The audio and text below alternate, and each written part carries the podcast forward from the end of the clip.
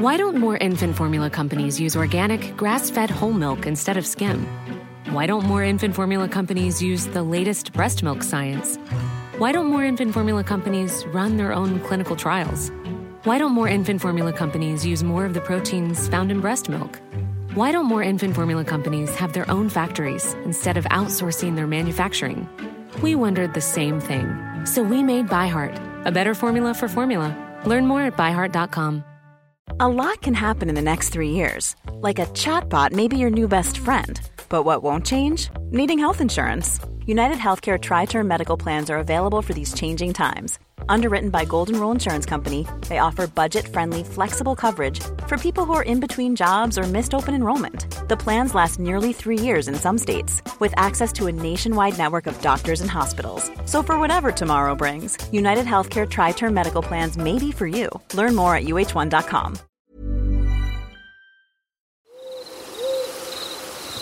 Story time.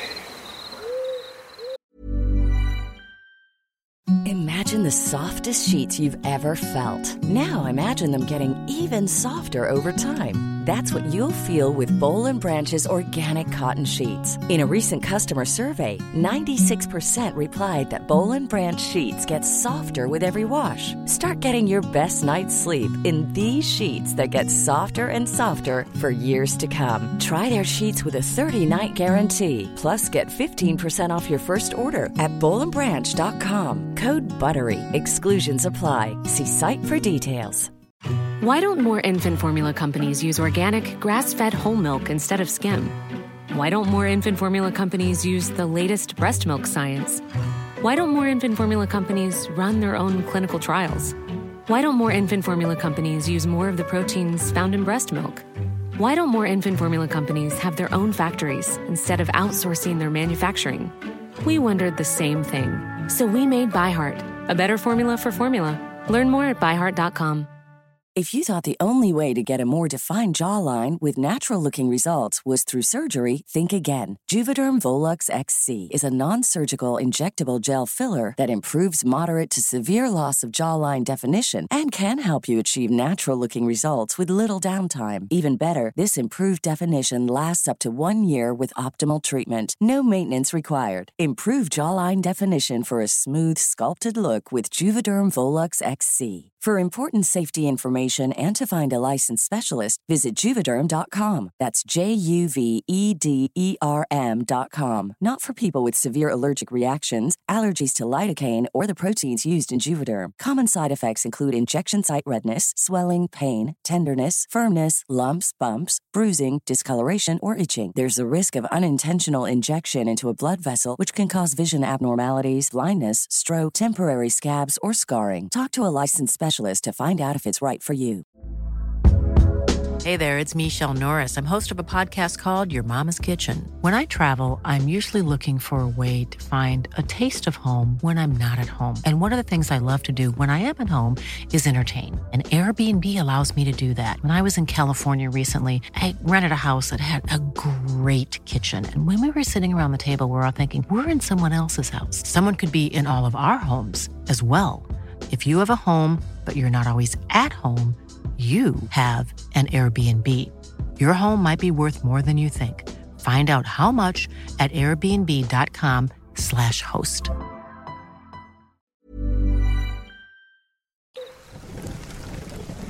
The hunter became the hunted. I have spent a lot of time in the woods in the dark. It is a thrilling, unique feeling. There were some strange and scary moments, and this one is one of the worst. Before I start his story, let me ask you this. Would you do the following if you had the chance? Me and three friends were night walking on a track surrounded by forest and cornfields. In the distance, we heard some voices and saw some phone lights. It was three people that were coming closer. Well, we had plenty of time to prepare to put ourselves in the cornfields, which we did. As soon as they passed us, we made the corn move heavily, so it made a lot of noise. Another guy made some noises. The people then returned where they came from. Now for the real story. This time it was me and my best friend having a nightly adventure in another nature region. In the distance, we heard a group of people have some gathering. We couldn't see them as there was also a steep hill in between. Now we contemplated about doing the old scare again. First, some scouting of the area. We went up this steep hill and on top of it. We still couldn't see the people in the distance, only hear them. Must have been five different voices. Now to scout other people you need to be in complete darkness and silence, which we did. While we're on top of this hill which is completely covered in bush. We hear some rustling coming from below, slowly but surely coming closer to us. The owner of the sounds tried his best to be sneaky and slow but in complete silence you hear every detail. There were also little branches breaking under his feet. We could hear that he was alone. We are now sitting there between our own bushes haven't moved yet since we started noticing we were being stalked. Any second it would reach us now. We could really feel the presence. I made some hand gestures and we relocated as slow and quiet as we could to the center of the hill. As we were progressing downwards, this thing or man still kept getting closer towards us. You know what? F this. I now stood up and made myself bigger and ran fast to the where the noise came from. I yell to my buddy, find him. For another 20 seconds we kick bushes and look around, now we're not longer in hiding mode. We pause again to hear if we can find our opponent again and we can. After this we left the hill and we stay a bit further still in viewing distance of the hill. After minutes no one came of yet so we went back home.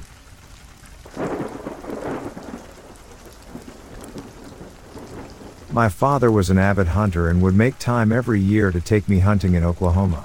We would typically hunt for whitetail, but we were not limited to the game. As we also would hunt squirrel, turkey, and rabbit.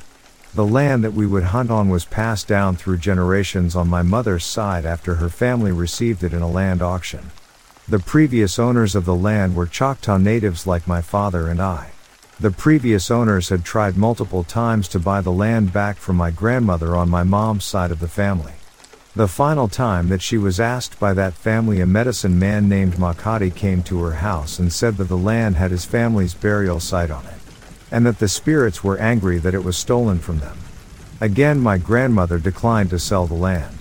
Many things have happened on this property that my family talks about, but I have only one truly horrific memory. My father and I would always hunt between 5:30 to 11 and we wouldn't exit the vehicle until the sun broke through the wood line. The time that I'm going to tell you about however didn't fit the standard hunting trip. It was after 1500 when we entered the woods that day. The plan was that he would enter the east side of a clear cut, an area of deforestation, and proceeded west about 30 to 45 minutes. After I entered the south end of the woods moving north in which he would jump scare deer across my path and I would shoot one. As I entered the woods the area was very calm in comparison to most days there was a stale humidity about the area and even though it was just a 10 acre patch of trees. It seemed like it two hours to get into position to move forward as there is no trails and the undergrowth is thick. Time seemed to be moving at an accelerated rate and growing up in this area I was missing landmarks that I would normally take account of. The sun was setting and as it was a time before cell phones the fact that I didn't carry a watch made it even more troubling. The only sound my dad would ever allow in the woods while hunting was a whistle with a rhythmic tone that way we could communicate our location. Find myself lost I let out a whistle about three seconds later from the north I heard his whistle, then one from the east, then one from the west. Then one back from the east eventually the area around me was flooded by the sound of the whistles. My panic began to set in me gripping the stock of my 30 to 30 with the moisture of my sweaty palms.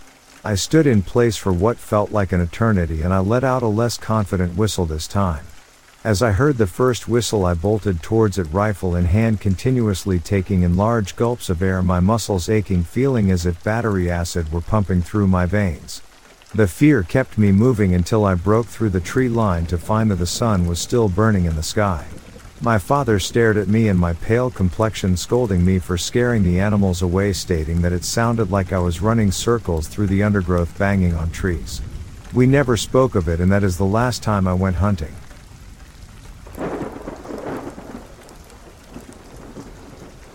This story happened a few years ago, but it's still so fresh in my mind. Sorry in advance for the long post, but it's a good one. I had just moved in with my boyfriend at the time. He was living in this weird little house that was down by itself next to an asphalt plant and railroad tracks, but it was nice and quiet after living on or near the college campus nearby for years.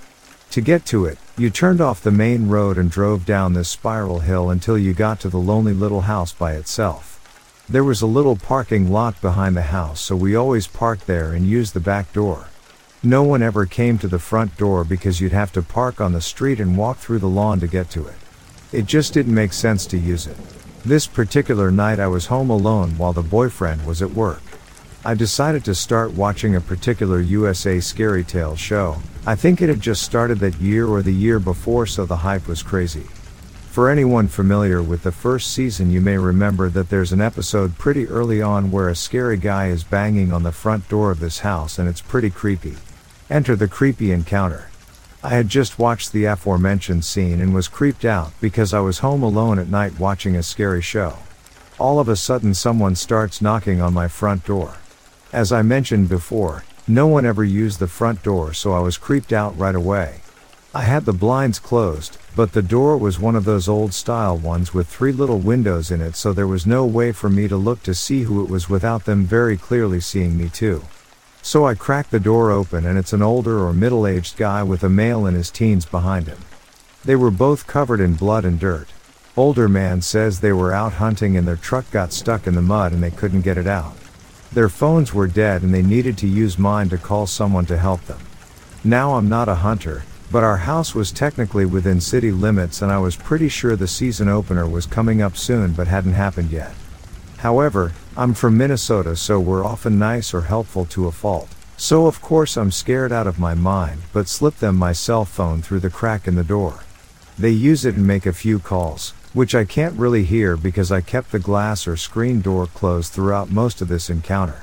No one answers their calls at first, so they hand the phone back to me but keep standing on my stoop waiting to see if they call back. At this point, I'm frantically texting my boyfriend what's happening and he's asking for photos of me to make sure I'm still alive. Finally, the creepy hunter dude's people call back, so I hand the phone over again, talk to their people, then hang up and give me the phone back and leave. I immediately bolted the front and back doors and ran into the kitchen to get the biggest knife we owned. Proceeded to sit on the couch shaking in silence for the next little while. Time was standing still from my fear, so I don't know how long I was sitting there, but after a bit I see light streaming through the little door windows. Their truck was pointing straight at the front of my house with their headlights flooding it. They come back up to the front door and knock again. I hide the knife behind my back and crack it open again, and they tell me they got the truck out and need my phone one more time to call off their people. They're finally about to leave and ask if they can come back with a six pack sometime to thank me. I noped the hell out of that situation and, probably not so nicely, asked them to never come back. Boyfriend got home shortly after they left. We called the non emergency line to report it and ask about hunting season. Apparently, bow hunting was open at the time. So I guess that could explain the blood but not the location. Still the absolute scariest experience I've ever had. Never wanted to move out of a house quicker than after that night.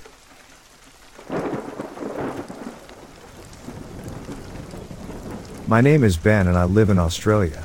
In the southeast of Australia lies the state of Victoria, and in that state lies the high country, an extremely vast and remote expanse of alpine mountains and valleys that's largely only accessible by 4WD and can take days to get in and out. The place is popular with forwarders, deer hunters, and hikers. We 4WD, and this was the destination chosen to go camping for a few days with my partner, Jess, and I some time away from the world beyond the reach of mobile phones. The 4WD was loaded up, lists double checked, vehicle maintenance done, Fuel loaded onto the roof racks, the police station closest to our destination notified of our trip. It's common for people to notify them as a safety measure, especially when not traveling in a convoy. Again, very remote, and off we went. We were headed to a place called the Wonnangatta Valley, a remote valley deep in the high country, a huge amphitheater type valley with alpine mountains rising high in every direction and a river running along the valley floor. Towards the end of the first full day of driving, we finally made our way down the last track for the day, skirting the ridge and arriving at the valley floor as the sun dipped below the mountains. We found a secluded spot to pitch our tent, nestled in amongst the eucalypt trees by the river bank. It was midweek and off season, so we were the only ones in the valley that we knew of. After setting up camp and having a meal by the fire as the sun went down, we snuggled together in our sleeping bags and in short order we decided to hit the hay. At some point in the night, I woke to a loud noise. I wasn't quite sure what I heard, so from inside our tent I listened. Nothing. I must be going mad. No sooner had I thought it, I heard another noise.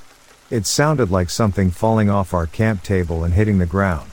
I put it down to possums or wombats fossicking about. Common in the area and nothing to worry about should have packed up after dinner I thought, and went back to sleep. Sunrise came and we slowly woke up, needing to pee I opened the tent and jumped out. Looking around something just came over me, a chill. It wasn't the way we'd left it, instead of seeing two chairs together by the fire where we were sitting, one of them was by the table and on the table was a loaf of bread that I'd swear I packed away again the night before. I walked over to the table to inspect. A half-eaten piece of bread was sitting there, with very obvious chomp mark taken out of it.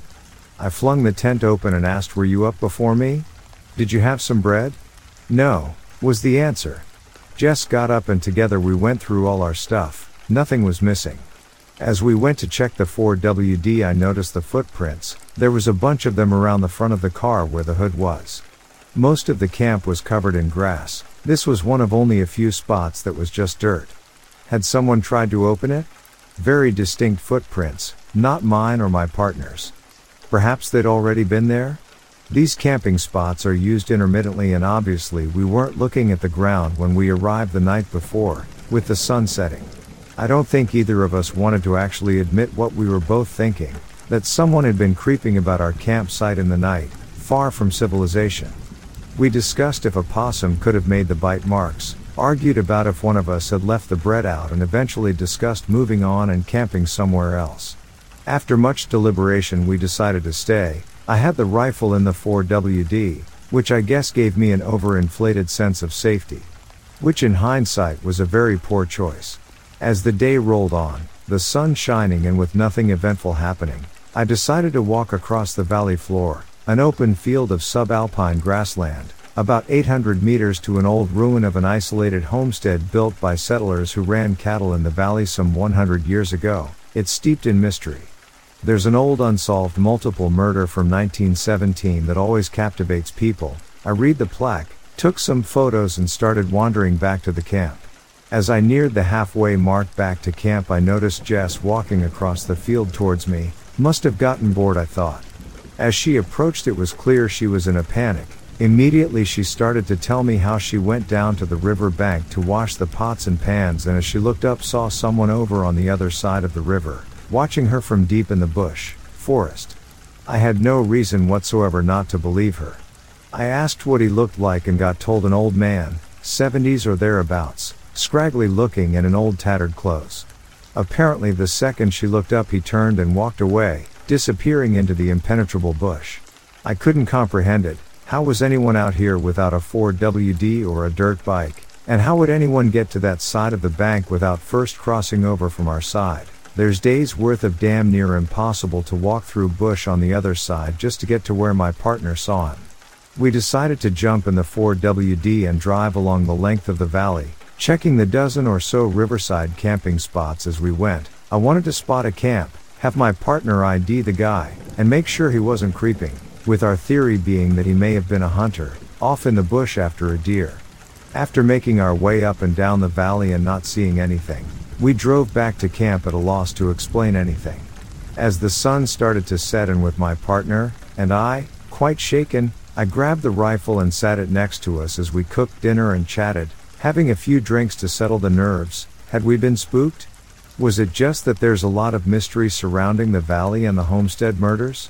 We talked a bit and settled into a good foot warming in front of the fire. At some point, Jess needed to go to the toilet. I was asked to come with her to the spot behind a tree where we placed the portable toilet, about 50 meters from camp. Considering everything that had gone on, it was a no brainer. Jess did her business and we turned around and came around the side of the tree, and that's when we saw him. Standing at our camp, about a meter from the rifle I had sitting against the table was a man. Old, check. Scraggly looking, check. Tattered old clothes, check. Jess squeezed my arm so hard I thought it was going to come off. Everything about her body language screamed this is the same man. As we got closer, I could make out more odd things about him. He had part of a deer antler in his hand that looked like he'd been whittling away at it, and what looked like antler pieces carved to plug large holes in his ears, like stretchers, but made of bone. Same goes for the bone looking buttons on his ratty old coat. He wore old leather shoes that looked homemade. G'day mate he said. F me mate, you gave us a foo hash king heart attack I said officially. Shh, ting bricks. Where have you come from mate, everything alright? Just over yonder, you lot aren't hunting around here are you? Looking directly at the rifle. We might yeah, why? There's no hunting around here, not enough deer as it is. Well we hadn't decided on it, probably packing up anyway. I said as I edged my way towards the rifle. I should put this away anyway, didn't mean to spook you mate I said looking for an excuse to get that rifle into my hands. It's all good, guns don't spook me he said. I didn't imagine they would. I picked the rifle up by the barrel and held it like a walking stick, in an attempt to be non-confrontational, breathing a sigh of relief. No offense but you caught us a bit by surprise, you gotta be the only one we've seen since we got here. Yeah, I saw you come in last night I fuck hashing bet you did.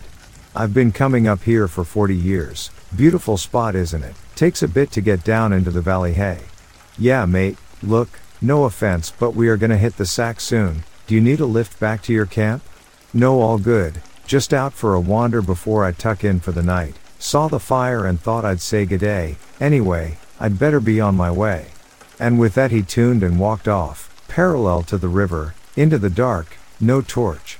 That was officially enough to spook us beyond any ability to calm down, and we decided to pack up in the dark and head out, even if driving in the dark was a monumentally stupid idea in this part of the high country. We got into the 4WD and drove out, taking us along the valley floor. We didn't see a single fire, a camp, a vehicle, nothing. We kept on driving. Halfway home, Jess, bored from the drive, flipped on the camera. No memory card. WTF. After getting home and telling a few people what happened, a friend's dad, an avid bushman himself, was the one to officially freak us the hell out. Oh, you met the button man, the what now? I said. The button man, he's an old bushman who goes out into the high country for months at a time, hunts with a spear, appears out of nowhere, scares people, has buttons made out of bone. There's a heap of people gone missing up that way. The cops keep looking but can't find a single trace. Campers. Hikers. One camp was found burnt to the ground and a car left abandoned. They can't find any evidence at all. A quick Google confirmed it the missing people, the button man, the lack of evidence. Police set out into the bush and found his camp, spoke with the man, but have nothing else to go on.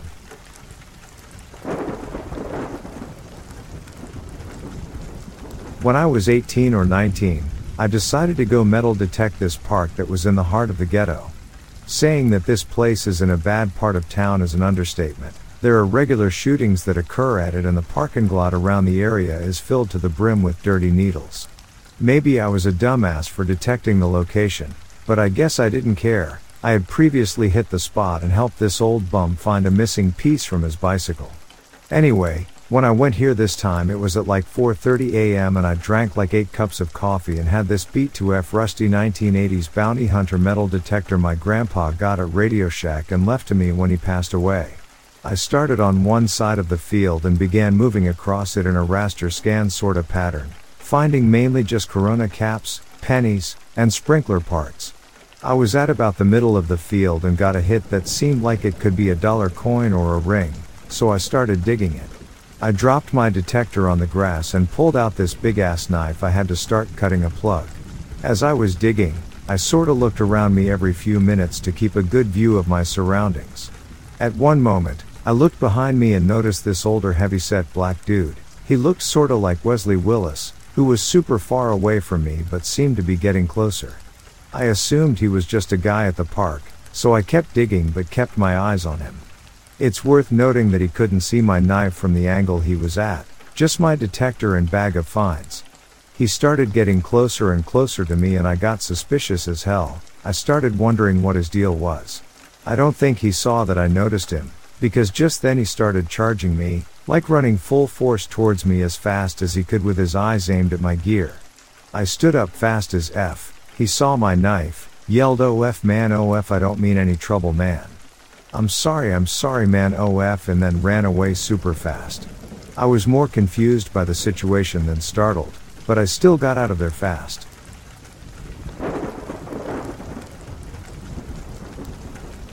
Scariest moment was backpacking for a few days in the Smokies with my brother when I was 13. We went right at the start of the season, the high mountain roads had only been open for about two or three weeks. As we were hiking into the valley, we passed a campsite, probably about three miles in. No one was at the campsite, but everything was set up nice and tidy, we didn't think anything of it. After we made camp that night, we ended up getting hit by a very long rainstorm. We awoke in the morning to pouring rain, and as we looked at the river, we realized there was no way to keep going and we'd need to turn back and head out the same way we came in. Now the trek back out, that itself was the most harrowing experience I've ever been in. Temps were around 45 degrees Fahrenheit, it continued to rain all day, and we had four to five points where we had to cross the river, no bridges. As you can imagine with a mountain stream or river, that amount of rain made the banks swell and it became increasingly difficult the longer we went. Anyways, as we hiked out, we came across the campsite we had stumbled upon the day before. Everything was in its exact spot. Now, mind you, by this time we had been hiking for probably close to six hours and it was well into the afternoon. This campsite should have been packed up and these people should have been well ahead of us. I was so young still my brother told me to wait on the trail and to not try to look or help him. He was worried someone had gone off into the woods to end their life or something worse. No one was in the tent or around, so we kept hiking, but there was just this eerie feeling in the air after that. It was so creepy. Why was that tent and campsite there, with no one around for miles? Once we got back to the car and warmed up, we headed to the park headquarters and talked to a ranger. After a few phone calls, he came back and told us they had rescued a solo hiker a week ago at that spot. He had broke his leg and couldn't hike out, so a team of two guys hiked in and carried him out on a stretcher. He said sorry, we kind of forgot about his stuff, but we'll send someone back in there to get it once the rain clears up. It was a really weird experience. Glad the dude was okay and nothing worse happened to him.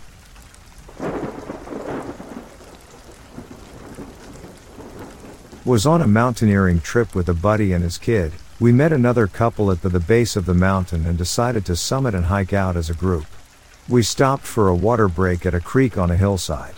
It was all green, and pretty with wildflowers and stuff, and we could hear the marmots whistling on the hillside. Guy from the other group had sat down to adjust his boot or something. Suddenly, a rock the size of a small melon whizzes by Guy's head, smacks him in the foot, and keeps rolling down.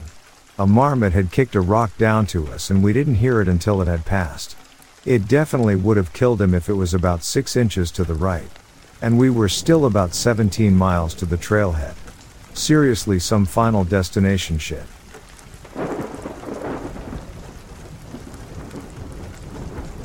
I essentially grew up in the woods, so I've had my fair share of encounters with wild animals, including, but not limited to, very large insects, venomous and poisonous snakes, coyotes, wolves, fortunately, never a pack, just one at a time, and a sizable black bear in the middle of the night. However, None of those experiences matched the scariest moment. When I was around 8 years old, my cousin and I were wandering deep in the forest behind my grandparents' place.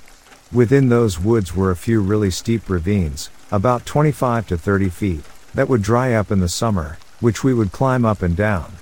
We were on a small strip of land between two of these ravines when my cousin saw something on the other side of one. She looked for a while before getting this terrified look on her face, grabbing me, and saying one thing Gun. I looked, and sure enough, there was a gun. At first, I didn't see the person holding it because he seemed to be wearing full camo with pieces of a ghillie suit. Now, hunters aren't allowed in these woods since it's private property, and someone would have to go way out of their way to hunt here, given its location.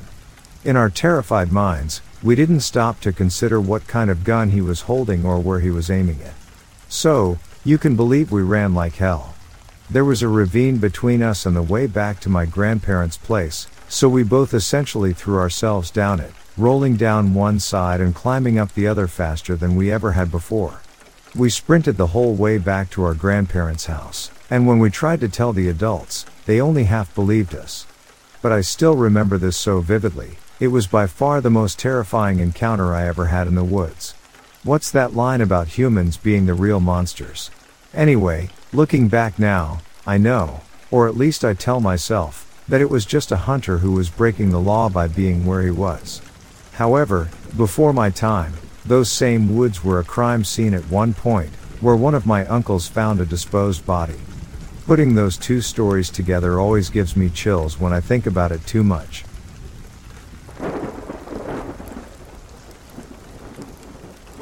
Boy Scout Summer Camp, 1997.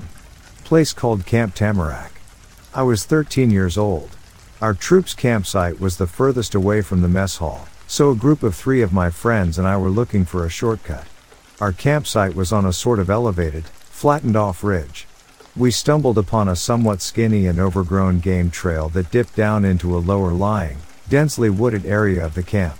According to our little brochure map of the somewhat vast property, there was nothing there no buildings, campsites, or maintained trails.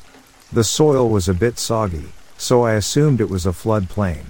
We descended down into the thick woods and discovered the area was a veritable labyrinth of game trails, so we kept exploring. About half a mile in, we took a smaller, fairly overgrown side trail, then another. We rounded the corner, and what we stumbled upon stopped us dead in our tracks. There was poop. And poopy toilet paper. Everywhere. I'm talking hanging from tree branches 8 feet up, and multiple tree trunks splattered with what appeared to be gallons of butt mud. It took us several seconds to comprehend what we were looking at, and even then it made no rational sense. Normally someone would have busted out laughing, but none of us said a word. We were far too horrified. Finally, one of my friends broke the silence and shakily whispered, Dude. What? The F? It was like stumbling upon a crime scene. A disturbing amount of crap was splattered everywhere. All over the surrounding ferns and other plants, the bushes, high up on tree trunks. In a huge radius. What seemed like an entire roll's worth of shitty toilet paper hung from the surrounding branches, gently wafting in the faint summer breeze. And on some of it you could see blood stains. It legitimately looked like some kind of unholy shit bomb went off. Like an entire beach ball filled with a foul mix of chili mac and vegetable soup violently exploded. And I can't emphasize the sheer amount of it was the most disturbing part. It was obscene. There was so much of it. Everywhere. It was so confusing, and our petrified brains struggled to merely comprehend what we were looking at. It shattered our fragile eggshell minds. The sheer abomination we beheld kinda broke our brains. From that moment forward, we would never be the same. And then the smell hit us. An overwhelming, putrescent, festering wall of stench that made our eyes water and took our breath away. It defied description. But if I had to describe it, it was like sticking your head into a pit toilet. But it also had this underlying reek of decomposition. Like roadkill, the fact it was a hot summer day made it all the more worse. I started gagging involuntarily. And there were an ungodly amount of blue bottle flies swarming around. A cloud of what had to be hundreds, possibly thousands of them feasting on the shit. Their collective buzz was deafening. Finally, one of my friends broke our horrified trance by yelling, Let's get out of here. We turned and fled, running all the way back to camp. When we got back, we were all genuinely traumatized. We tried to tell some of our friends, but they just cackled at the absurdity of such a claim, and refused to believe us. A couple of the guys I was with when we found the shitsplosion tried taking some of the unbelievers back to the site to prove its existence, but I refused to return. Oddly enough, they couldn't retrace our steps in the labyrinth of trails and failed to relocate it, so the others continued to insist we made the whole thing up. But we knew what we saw. And what I beheld that day. It's almost like it gave me some mild form of PTSD. I even ended up having a couple almost Vietnam flashback like nightmares about it. To this day it gives me the willies. I have goosebumps right now as I type this. When I try to explain the how, I'm at a complete loss. If that came from a single individual. Just. How? How is such a thing possible? And if it came from more than one individual? Well, the implications are equally horrifying. Because. Why? I will never have the answers. The scene I beheld that day defies all logic and reason. It legitimately scarred me for life and will in all likelihood haunt me until the day I die.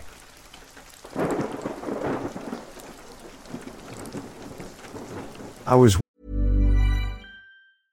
Imagine the softest sheets you've ever felt. Now imagine them getting even softer over time. That's what you'll feel with Boll and Branch's organic cotton sheets. In a recent customer survey, 96% replied that Boll and Branch sheets get softer with every wash. Start getting your best night's sleep in these sheets that get softer and softer for years to come. Try their sheets with a 30-night guarantee. Plus, get 15% off your first order at bollandbranch.com. Code BUTTERY. Exclusions apply. See site for details.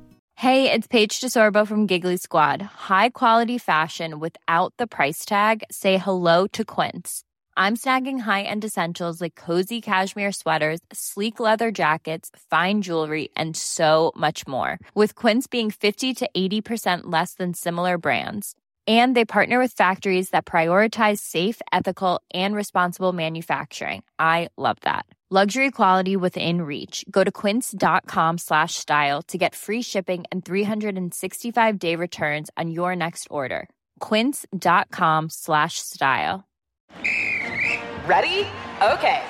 Give me a beach. Beach. Give me great food. Tacos. Give me adventure. Hiking. Give me a date night. Sunset cruise. Give me some smiles. Cheese. Give me more beaches. Beaches. What's that spell? San Diego. If you're happy and you know it, San Diego is the place to show it. Book your trip at san diego.org. Funded in part with the City of San Diego Tourism Marketing District Assessment Funds. working in the woods cutting wood with my little brother. We had a lavvu, teepee, where we ate and drank coffee cause of the mosquitoes where I went to take a break and relax. I dozed off and woke up hearing heavy footstep like thumps outside so I asked who's there? But got no answer. Asked again and heard a woman asking me to come out because she had to show me something. I asked her who she was but she just kept asking me to come out to which I became suspicious. I asked her to come in instead but remembered that we are out deep in the forest and there should not be people here so I told her quickly that she wasn't allowed inside. I heard her stopping mid-step and I told her to go away. Heard the footsteps go around the lavvu and then walk away, at the same time I heard my brother walking towards the tent and entering. I asked him if he had seen anything outside and he told me there was nothing outside. He asked me if I had seen a ghost because I knew I had heard something that wasn't human. I told him what had happened so we quickly packed up and went home.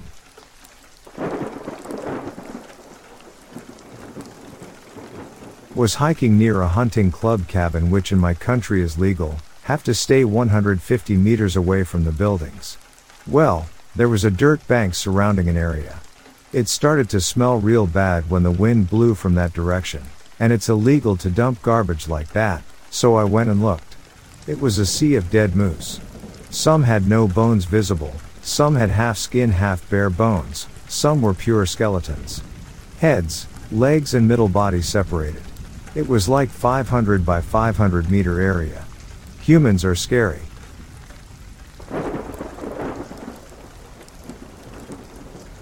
Was solo backpacking in Yosemite. Middle of the night, I woke up to footsteps of someone trying to walk quietly getting closer and closer to my tent. I had already had a ranger pass by and say hey earlier in the night, was pitch black still and he had several miles of trail to go before even a road showed up which says a lot about the rangers. So I'm lying down, I slowly grab my bear spray, unlock the safety and am ready to shove it to my tent screen and blast anyone. The footsteps get right up to my tent, a flashlight comes on, they look around, turn off the light, and walk on. My gut was it was a ranger out alone and on patrol maybe but was still the weirdest thing.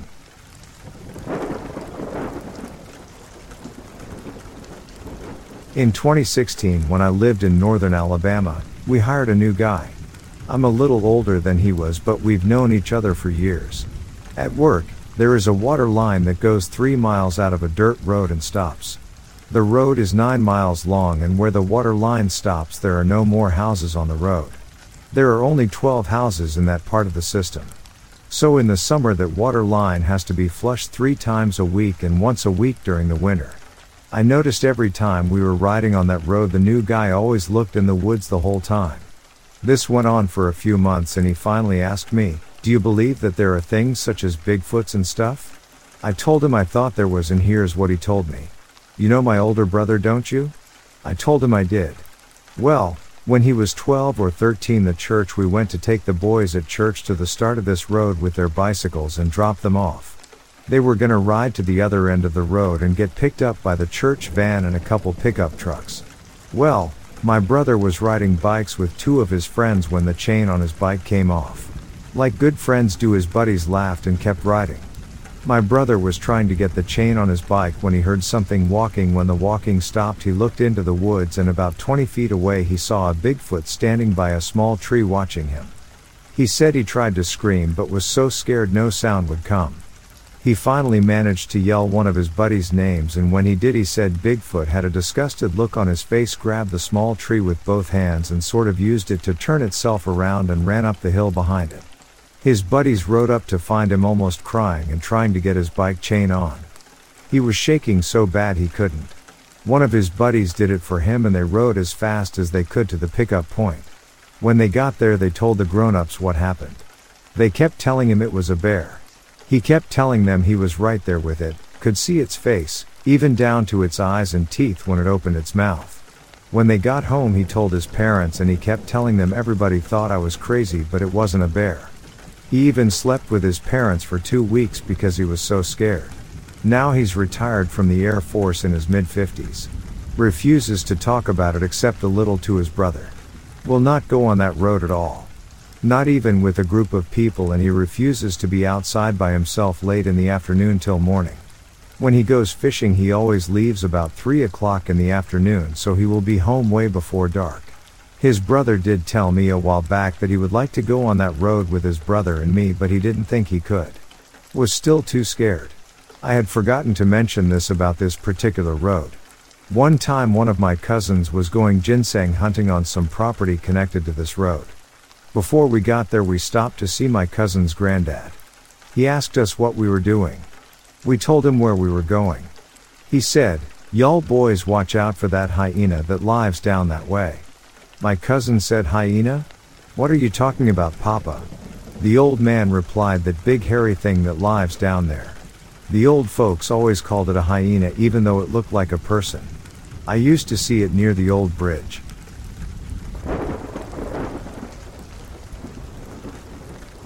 I was in this forest that's part of a place called the Bridgewater Triangle in Massachusetts, one of the most haunted areas in the United States. I was in a specific part of it called Profile Rock with three of my friends. We were out there late, it was about 2.30 to 3 a.m. at the time. We were on our way out walking down this long winding path to get back to our vehicle. Keep in mind it was pitch black out and we could only see from the moon shining through the trees. I don't know why I turned around. I didn't hear anything and I didn't feel like anything was following us. But I turned around and looked in the back of us and I saw something running at us about 100 feet away. It was more black than the darkness around us. What scared me wasn't that something was running at us, it was how it was running at us. You know how a zombie walks in a horror film, like dragging its leg almost limping? That's how this thing was running at us like it broke its ankle or something. Initially, I thought it could be someone who got injured in the woods or something until I saw this thing run past the moonlight. You know how a child draws a person as a stick figure? That's exactly how this thing looked. It had no facial features and no face, just a completely blank like stick figure. Its body looked the same from what I could see, no definition or anything. I called my friend who was closest to me in a panicked voice. He glanced in the direction I was looking, which was now a moonlit area, and I could tell by his facial expression that I wasn't seeing things. We both took flight and started running. My other two friends were up ahead and shot around and asked us what was wrong, to which I replied just run. I didn't look back once until we were right near our car. It was gone like it was never there even though by then it would have certainly been on top of us.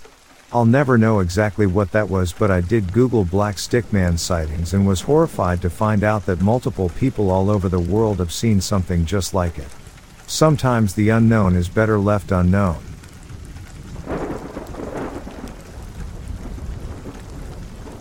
This incident occurred in Rock Island, Illinois in 1997, about three hours away from Chicago. I remember my mom having to work third shift. She asked me to run out to the car and get something for her before she went to work. This was about 9 or 10 p.m., and all of a sudden I heard something make a big whoosh that sounded like ginormous wings right above my head. So I looked up. We lived right in front of the Chippiannock Cemetery, which never scared me, even at night, and I looked up at the street light across the street from our house, but that night the light wasn't on, it went out. So I remember looking up and suddenly I saw a figure with red eyes looking back at me and it was just sitting there and I could tell it had huge wings down at its side. So I ran back into the house and told my mom that I had just seen this thing out there and told her what it was. I don't know if she believed me or not, but she was like, that ain't nothing but the devil after you. So I was scared. So after that, I went to my room and lay down, and all of a sudden I heard the whooshing sound by my window. I can't remember if I had seen anything or not. I just heard the sound again and I was just terrified. So I just closed my blinds, turned my TV on, and fell asleep. Whatever I saw that night, I don't know if they call it a devil or what, but it was real. I remember it probably being about 5 feet tall and the wings had to be pretty large because I remember when it was looking at me from on top of the light pole. Its wings were kind of hanging down so if it was wrapped up they looked pretty big. From that day on, all the sightings I've been hearing about were true. I've been hearing about it for years.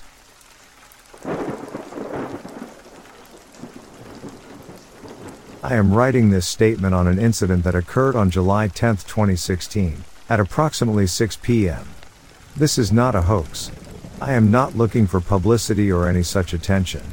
I am not sure if what I saw was a legitimate sighting and I am looking for answers to help me understand if what I saw was an actual alien being.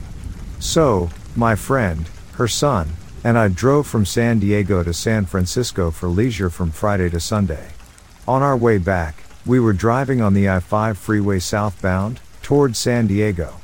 We were approximately 10 minutes south of Los Banos. The scenery outside was barren, with no buildings, structures, or people, just dry grassy hills and dirt roads on the sides of the freeway.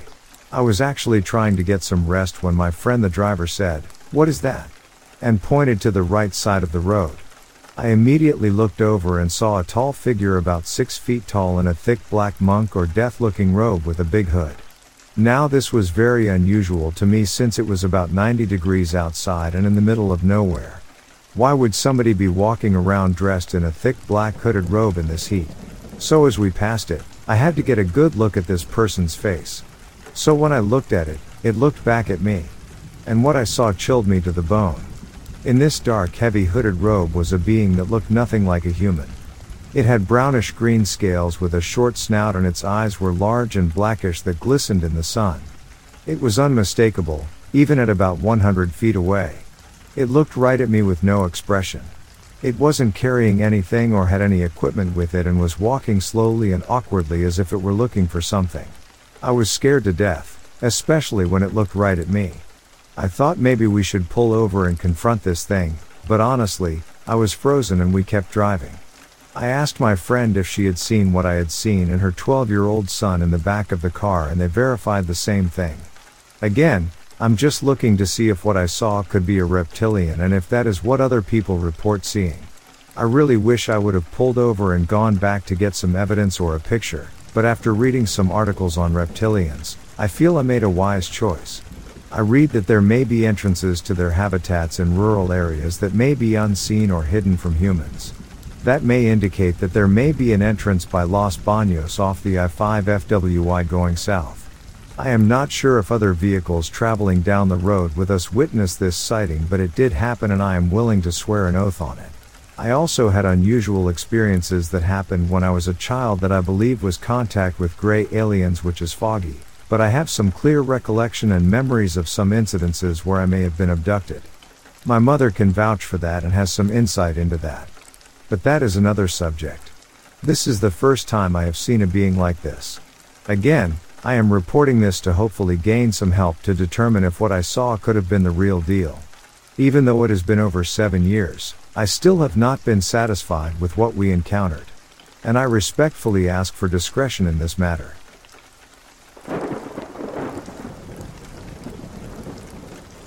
My sister recently had a creepy experience in Mendocino County, California.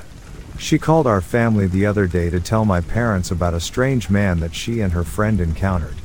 They had been there for about a week and were out walking in the redwoods when a man appeared seemingly out of nowhere, startling them. My sister claimed that he looked completely normal and was even kind of handsome, in her opinion, but he quickly gave off a creepy vibe. He began asking them weird questions, like who they were and what they were doing in his woods. After they explained that they were just out exploring, he quickly became annoyed and accused them of being liars. My sister and her friend began to walk away quickly, assuming he was probably on drugs, but he followed them, saying more bizarre things. He even asked them to kiss each other because he knew they were lesbian lovers. They are not lesbians, by the way. My sister's friend apparently turned around and screamed at him to leave them alone. This is where, according to my sister, he became truly frightening. She says he gave them the most evil and hateful look she's ever seen in her life and said, You two are such disrespectful bitches. I've killed a few of you over the last few years and I'd love to add you both to my count. My sister and her friend didn't hesitate and immediately ran away after he said that. They heard him chasing after them and screaming. My sister says she couldn't make out much of what he said other than that he would chop them up along with a few other threats. They both made it safely out of the woods and didn't see him anywhere. They got in their car and sped back to the town they were staying in. They called the police to file a report and headed to another area, planning to head home soon. I'm scared and angry that some creep did this to them.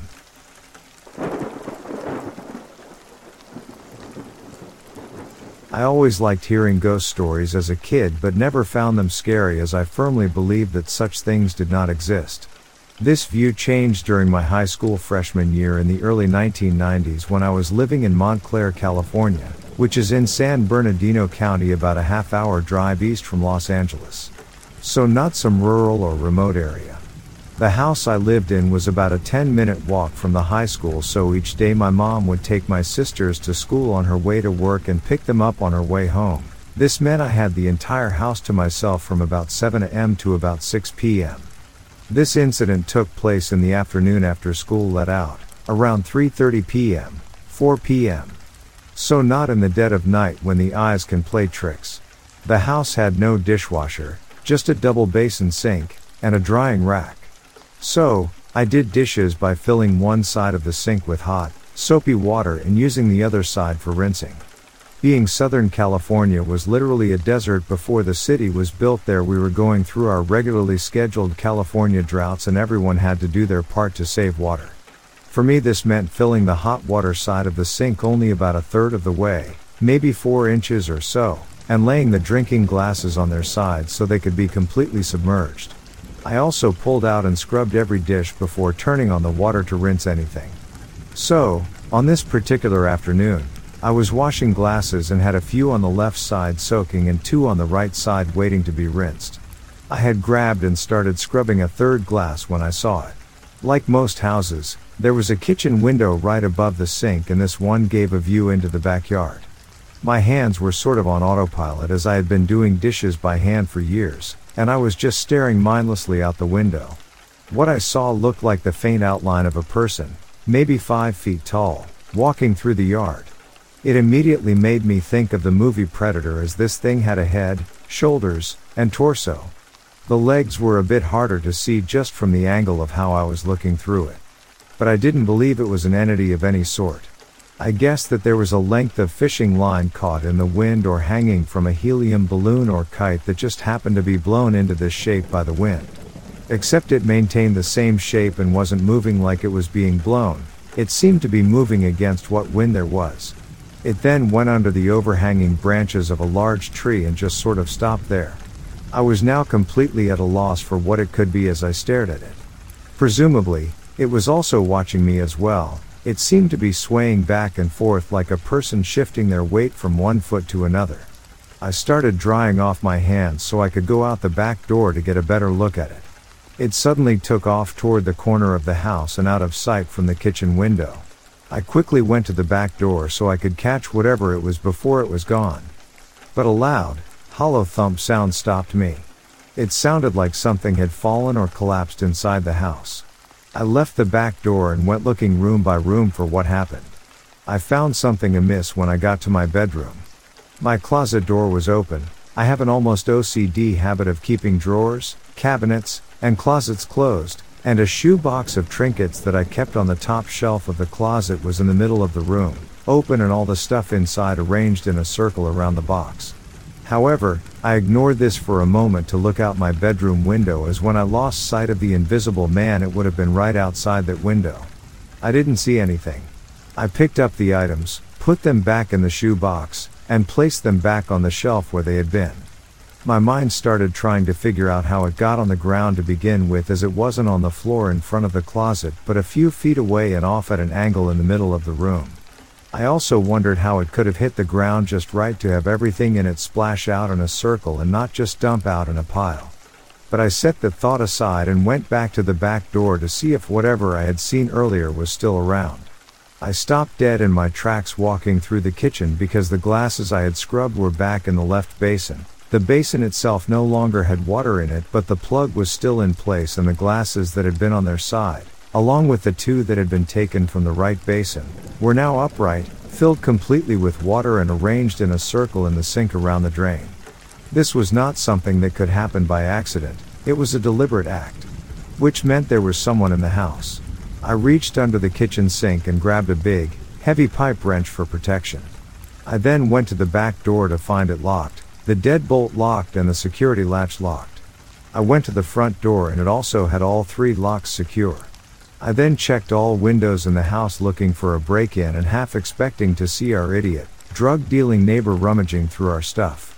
However, all the windows were closed, intact, and latched. I checked under beds, in closets, and even the crawl space or attic storage area but found nothing. The whole time I was announcing myself saying things like, Whoever you are, you better come out and show yourself right now. But nobody came out because nobody was there. I was understandably frightened, but once I had cleared the house and found nothing, I was more confused than scared. I grabbed the cordless phone and stuck it in my back pocket, thinking I would call 911 once I found a broken window or intruder. I was getting ready to call 911 anyway, but was suddenly struck with the realization that I didn't know what I was going to report. Someone broke into my house, moved dishes around, and left locking everything, from the inside somehow, behind them? I went back to look at my closet and look at the sink trying to find some sort of explanation other than another person in the house. I had temporarily forgotten the thing I saw in the backyard but remembered when I was retracing my steps. Could whatever it was in the backyard be linked to the things happening inside the house mere moments later? That seemed impossible. The idea that some sort of entity walking through the backyard came into the house and did this was completely ludicrous, but it was also the only explanation that I could find, even though I really didn't want to believe it. Because that would mean such beings really do exist and everything I thought I knew about science was wrong.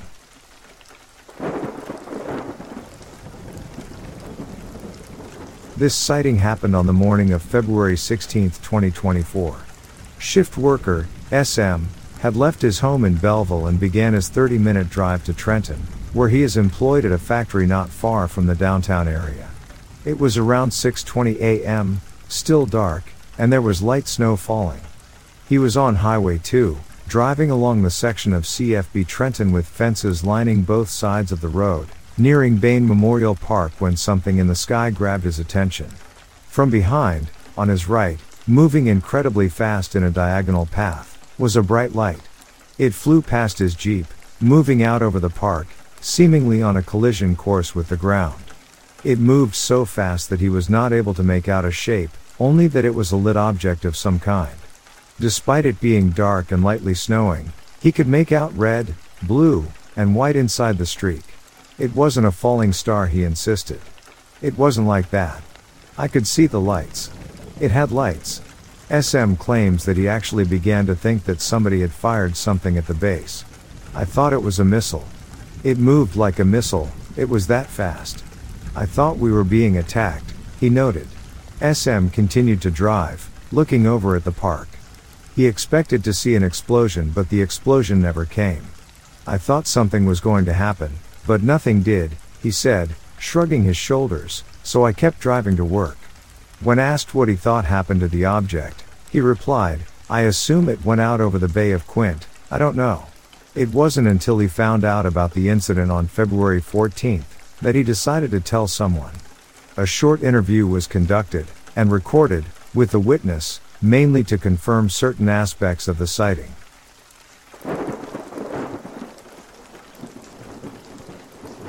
The time I was almost abducted by a serial killer. In February of 2012, I went to visit my grandfather's grave for his birthday. His death was a really hard thing for me to deal with, as he had died in March of 2011, and was still very fresh to me. I was kneeling in front of his grave with my head down, murmuring and crying, when my body went into full danger as close by mode. I looked up to see a man running full sprint from the woods surrounding the cemetery, and forced myself to get to NY truck as quickly as possible, without the man getting too close to me. By the time I made it to my truck, he had gotten about 50 feet from me. I jumped in and locked the door, much to his apparent displeasure. He threw his hands up in a huff like his favorite team had just lost a football game. I started the truck and started to drive out as fast as I could, but not before driving right past him. I didn't break eye contact for a second, and neither did he. So I got a really good look at his face. Cut to a few years later. I'm at work bored and decided to download an app that had a ton of paranormal, cryptid, serial killer, and UFO articles. As I was browsing through the serial killers, I came across one that made my heart drop into my ass. Israel Keyes, most known for murdering an underage girl in Alaska, dismembering her body, and dropping the pieces into a frozen lake. He would bury kill kits in places long before he ever committed the crimes. After the incident in Alaska, he had traveled into Texas for a wedding in a city not too far from where I live and had disappeared for a bit and no one in his family knew where he was. He was arrested in that city and brought to the prison one city over from me before he was extradited back to Alaska to stand trial. About a year ago I found a book about him that provided a lot of the details I have given here. He had been killing for years, and no one knows what the actual death toll is. He eventually killed himself in prison. At the end of the book about him, he describes some of his favorite places to abduct people. Public parks, and cemeteries. I often wonder if there's a kit buried in those woods. You were fast Israel, but I was faster and I'm glad we didn't officially meet. Edit, the app I was on doesn't seem to exist anymore. It was called Paranormal News, but the one in the Google Play Store isn't the same one. For clarification, I wasn't super far away from my truck, maybe 30 feet, so I didn't have to go far, but I damn near levitated there. Edit, to the crazy lady who said she dated him, and found me on FB and threatened to kill me. You're damn right I wouldn't tell you my location.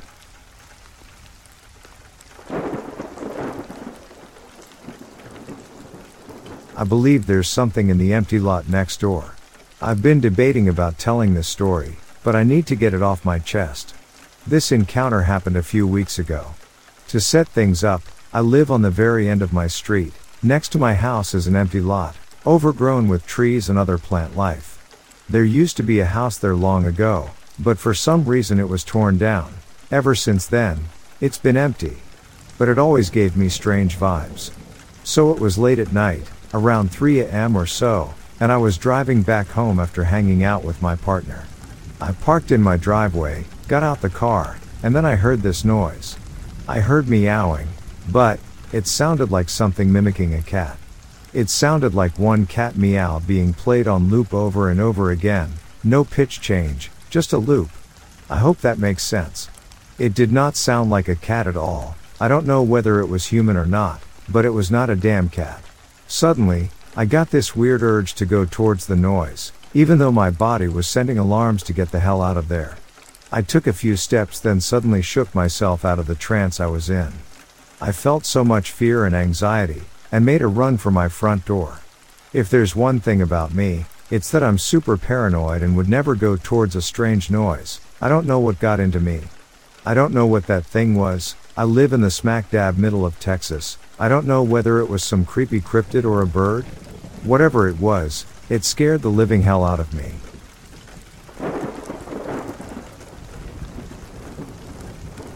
Weird encounter in the forest. So this happened to me a few years back in the summertime. Our house is located in a suburban area.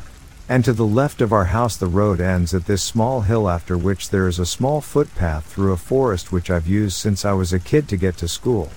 The only time I ever came across anyone else on that path was the occasional dog walker, and even that was quite rare. So this one evening I was walking my dog along the path and ahead of me the path curved to the right so straight ahead there was just vegetation. I was minding my business not really paying much attention to my surroundings when I noticed an unusual black shape in the patch of blueberries perhaps around 15 meters straight ahead of me. Once I had focused on what that was, I stopped straight in my tracks out of confusion. There was what appeared to be a person in full black clothing sitting in the bushes facing around 11 o'clock from my position. My dog was quiet and looking straight ahead of me, and the leash accidentally gave way as my finger released on the button locking the leash in place. This caused an audible and loud sound that made me cringe internally, though the figure in the trees gave no indication of having heard anything. There wasn't even any skin visible as the person had a hood over their head and I never once saw any movement coming from them, despite the fact that the sound made by the leash would have been easily audible from that distance. After maybe a minute staring at the figure I turned around and walked rather quickly out of there. I still have no clue who that was exactly and what they were doing just sitting in full black clothing in a forest in summertime like that. Maybe it was just a depressed kid or something, but it definitely creeped me out in the circumstances, and I've been quite wary of using that path in the dark after the encounter.